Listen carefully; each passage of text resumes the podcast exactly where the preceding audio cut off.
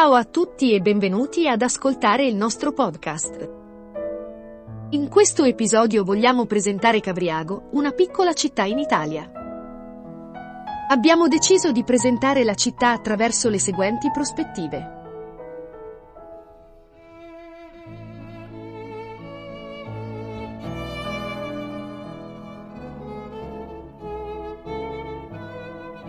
Parte prima panoramica della città Cavriago è sito nella pianura padana, ad 8 km a sud-ovest di Reggio Emilia.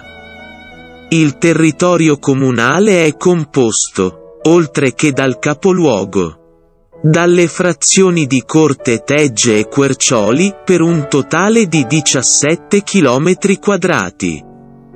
Confina a nord e ad est con Reggio nell'Emilia, a sud e ad ovest con Bibbiano. Il toponimo Cavriago sembra che derivi dal latino, alludendo al territorio collinare su cui si estende. Sta di fatto che la prima menzione del paese compare in una carta del 1 dicembre 996 dell'Archivio Capitolare di Parma, là dove la contessa Rolenda, figlia illegittima di Ugo re d'Italia, dona il castello e la cappella di Corviaco a un certo Paolone, uomo libero e suo fedele. Questo cortigiano diventa così il primo signore di Cavriago. Ed è probabilmente il capostipite della famiglia Bovini o Bruini, che dominerà il paese per oltre quattro secoli, non senza feroci lotte politiche e militari. Considerata la delicata posizione strategica del castello di Cavriago, situato esattamente tra i possedimenti di Parma e di Reggio. Mentre guerre e carestie si succedono a invasioni di cavallette e pestilenze, diversi signori si contendono a colpi di battaglie il castello di Cavriago che, nel frattempo, con l'aumento della popolazione, viene ricostruito e dotato di spesse mura perimetrali. Un'antica cronaca parmense fa cenno di una battaglia combattuta nei pressi di Cavriago nel 1215. Dovendo comunque sottomettersi ad un signore, i cavriaghesi preferiscono piegarsi al gioco degli Este che hanno promesso loro di accordare diversi privilegi. È appunto durante il dominio di Borso d'Este, nel 1458, che viene realizzata l'escavazione del canale ducale per portare l'acqua, e con questa la fertilità a migliaia di ettari di terreno coltivato. È sempre con un particolare riguardo che nel 1465 Borso d'Este offre in dono il feudo di Cavriago al suo prediletto Teofilo Calcagnini, al quale si deve l'emanazione degli Statuti di Cavriago. La prima raccolta organica di leggi, rielaborate da consuetudini locali precedenti ma il Calcagnini non può godere a lungo del munifico dono. Al primo riaccendersi delle lotte intestine tra i vari staterelli italiani, Cavriago è di nuovo in balia dei contendenti. Siamo nel 1482, da una parte c'è Ercole I Grado d'Este, duca di Ferrara. Modena e Reggio, dall'altra i veneziani, appoggiati dai conti rossi di Parma e da Guido Torello di Montechiarugolo. È quest'ultimo che, approfittando di un errore strategico di Ercole d'Este che ha lasciato sguarnita Reggio, espugna Montecchio, la saccheggia, poi punta su Cavriago e Reggio. A questo punto i cavriaghesi, stanchi delle angherie subite da parte dei reggiani, si offrono spontaneamente al Torello, suscitando così le ire del Consiglio degli Anziani che, il 7 dicembre, chiede ad Ercole di riconquistare Cavriago e di risolvere definitivamente il problema con una radicale distruzione del castello.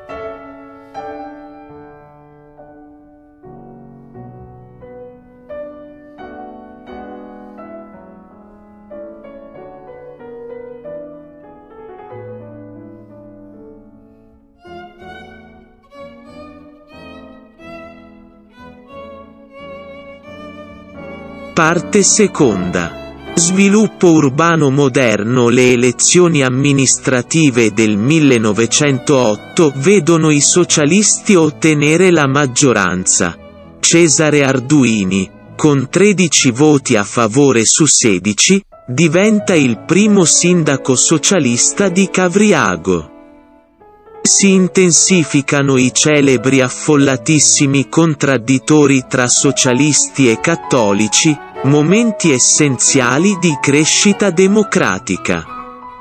Spesso memorabili come il famoso dibattito tra Don Tesauri e l'avvocato Bonavita. Col volgere degli anni i socialisti cavriaghesi si staccheranno dal tracciato prampoliniano per accostarsi all'esperienza sovietica. Tanto che Cavriago ha l'onore di essere citato da Lenin con parole di lode per la piccola località, in un angolo sperduto probabilmente. Perché non si trova nella carta?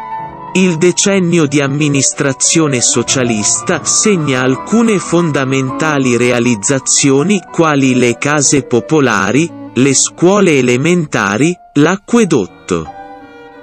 Dopo l'8 settembre 1943 si costituì a Cavriago uno dei primi nuclei della resistenza della provincia reggiana. I partigiani cavriaghesi, guidati dalla carismatica figura di Angelo Zanti. Intrapresero fin dai primi mesi dell'occupazione nazifascista un'attiva ed intensa lotta contro i tedeschi ed i loro alleati repubblichini. Il 16 ed il 19 aprile 1945 il paese, che era sede dell'LI, Gebergscore tedesco venne duramente bombardato dalla Royal Australian Air Force. Nel corso dei due attacchi aerei, che causeranno gravi distruzioni, morirono 14 persone. Gli anni seguenti alla liberazione sono caratterizzati da una difficile situazione economica e dalla necessità non solo di ricostruire il tessuto produttivo ma anche di creare le condizioni per l'esercizio effettivo della democrazia e per la ripresa della normale attività politica e amministrativa. Gli anni 60 chiudono la fase della ricostruzione e segnano lo spartiacque nella storia dello sviluppo di Cavriago.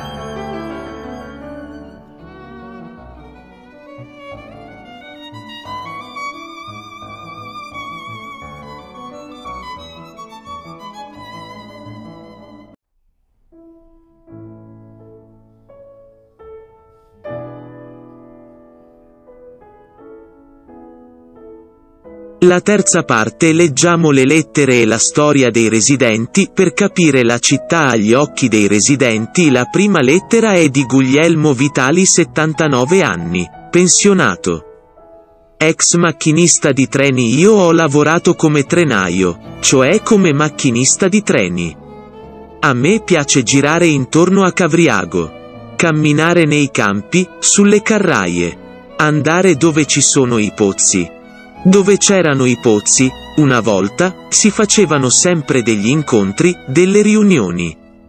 C'erano dei sentieri che collegavano i pozzi. Ci si andava anche in bicicletta, su questi sentieri. A me, a Cavriago, se devo dire la verità, non c'è niente che piace particolarmente. Insomma, la cosa che mi piace veramente non sono i luoghi, ma è la gente, sono gli abitanti di Cavriago. Di luoghi di Cavriago non apprezzo niente di particolare, apprezzo solo la gente. Tutta la gente. La seconda lettera è di Luisa Ruozzi 61 anni, pensionata. Ex impiegata la casa dove sono nata e dove ho passato la mia infanzia era una casa da contadini, una casa colonica grande. Era di fronte al bar Milano. Dove c'è la Mariella Burani. C'è la Selene. La zona industriale di Cavriago. Proprio all'inizio di Cavriago. Dove c'è il cartello Cavriago. Una casa colonica vecchia, bella.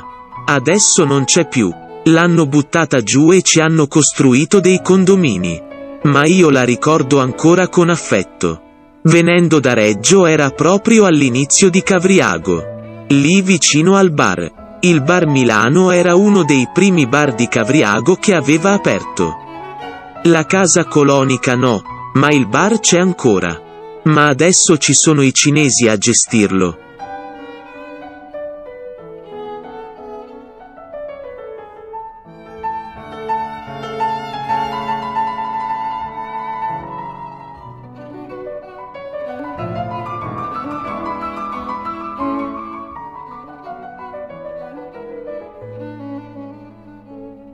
La terza storia è di Nadia Giovanardi, 60 anni, pensionata, ex impiegata calzificio. Il calzificio Mani iniziò la sua attività a Bagnolo in piano per iniziativa di due soci, Magnani e Nironi. L'accordo tra la società ed il comune di Bagnolo per la costruzione di un nuovo stabile non va in porto, così l'attività venne trasferita a Cavriago. La scelta fu favorita da due ragioni. La zona allora considerata, depressa, che dava vantaggi fiscali, la mano d'opera capace ed operosa. Il comune e la cooperativa muratori collaborarono alla scelta del terreno. Si diede inizio alla nuova costruzione per oltre 100 unità femminili. Più una ventina di impiegati per gestire produzione e vendita in Italia ed all'estero. La produzione fu indirizzata subito verso articoli di alta qualità. Lo sviluppo fu favorito dalla produzione italiana di nuove macchine per fare calze, fino ad allora prodotte con riga posteriore. Da altre senza cucitura, le cosiddette macchine circolari. Magnani e Nironi le acquistavano e le trasformavano nella loro officina interna al calzificio per produrre calze inimitabili dalla concorrenza. Queste macchine venivano rivendute a vari laboratori artigiani della zona che producevano in esclusiva per il calzificio Mani. Con l'uscita del socio Nironi, cambiò la ragione sociale in calzificio Magnani. Verso la metà degli anni 70. In seguito ad una grave crisi finanziaria causata da una truffa internazionale ad opera di un gruppo di compratori ebrei che non accettarono di subire le perdite conseguenti al crollo del muro di Berlino. L'attività ricominciò con personale ridotto e una nuova ragione sociale, calzificio europeo. Nel giro di pochissimo tempo lo sviluppo fu tale da tornare e superare le precedenti gestioni per la capacità di inventare e produrre articoli fantasia molto esclusivi capaci di attirare la preferenza dei più importanti stilisti, Armani, Versace, Moschino ed altri. Coltivando interessi diversi, nessuno dei tre figli di Magnani si dichiarò intenzionato a continuare l'attività. Magnani decise di vendere ad una holding di Milano di proprietà di Giorgio Armani, con la convinzione che, trattandosi sempre di un settore moda ed essendo proprio Armani uno dei più importanti clienti, i nuovi dirigenti fatti entrare dalla nuova proprietà. Insieme ai vecchi e al personale altamente specializzato, avrebbero proseguito con successo l'attività. Non fu così.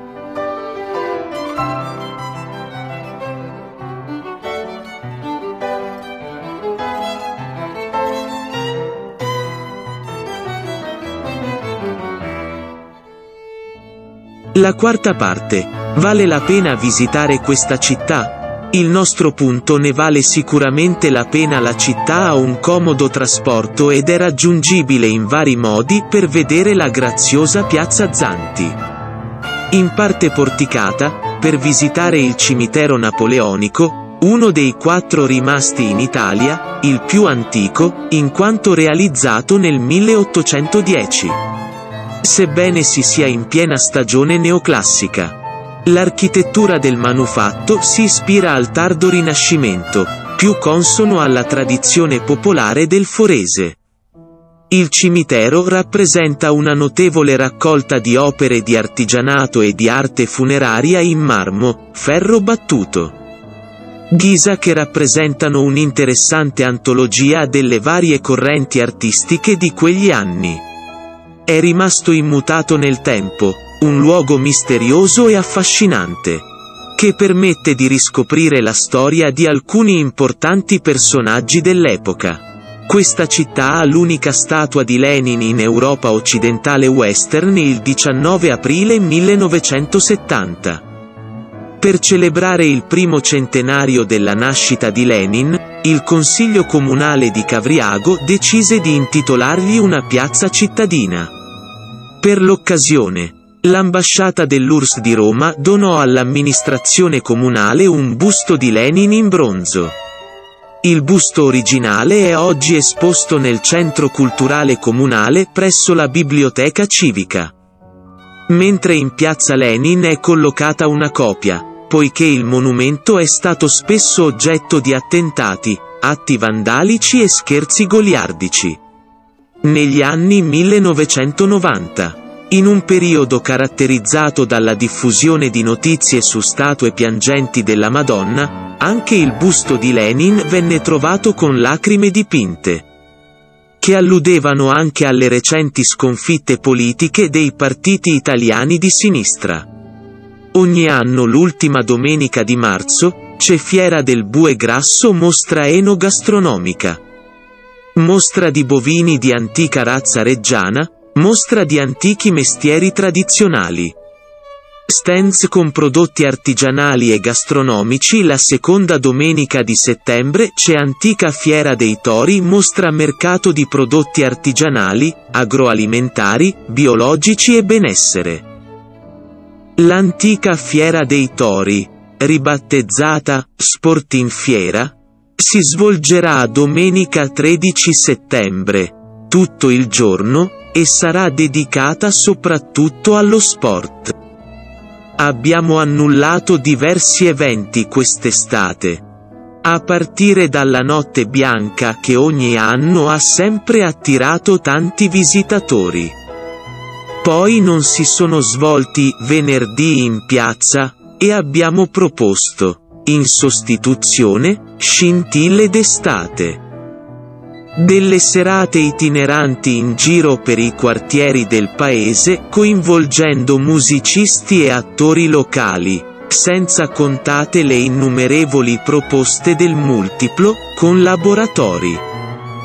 Presentazioni di libri o spettacoli con burattini, spiega Franzoni. E le fiere?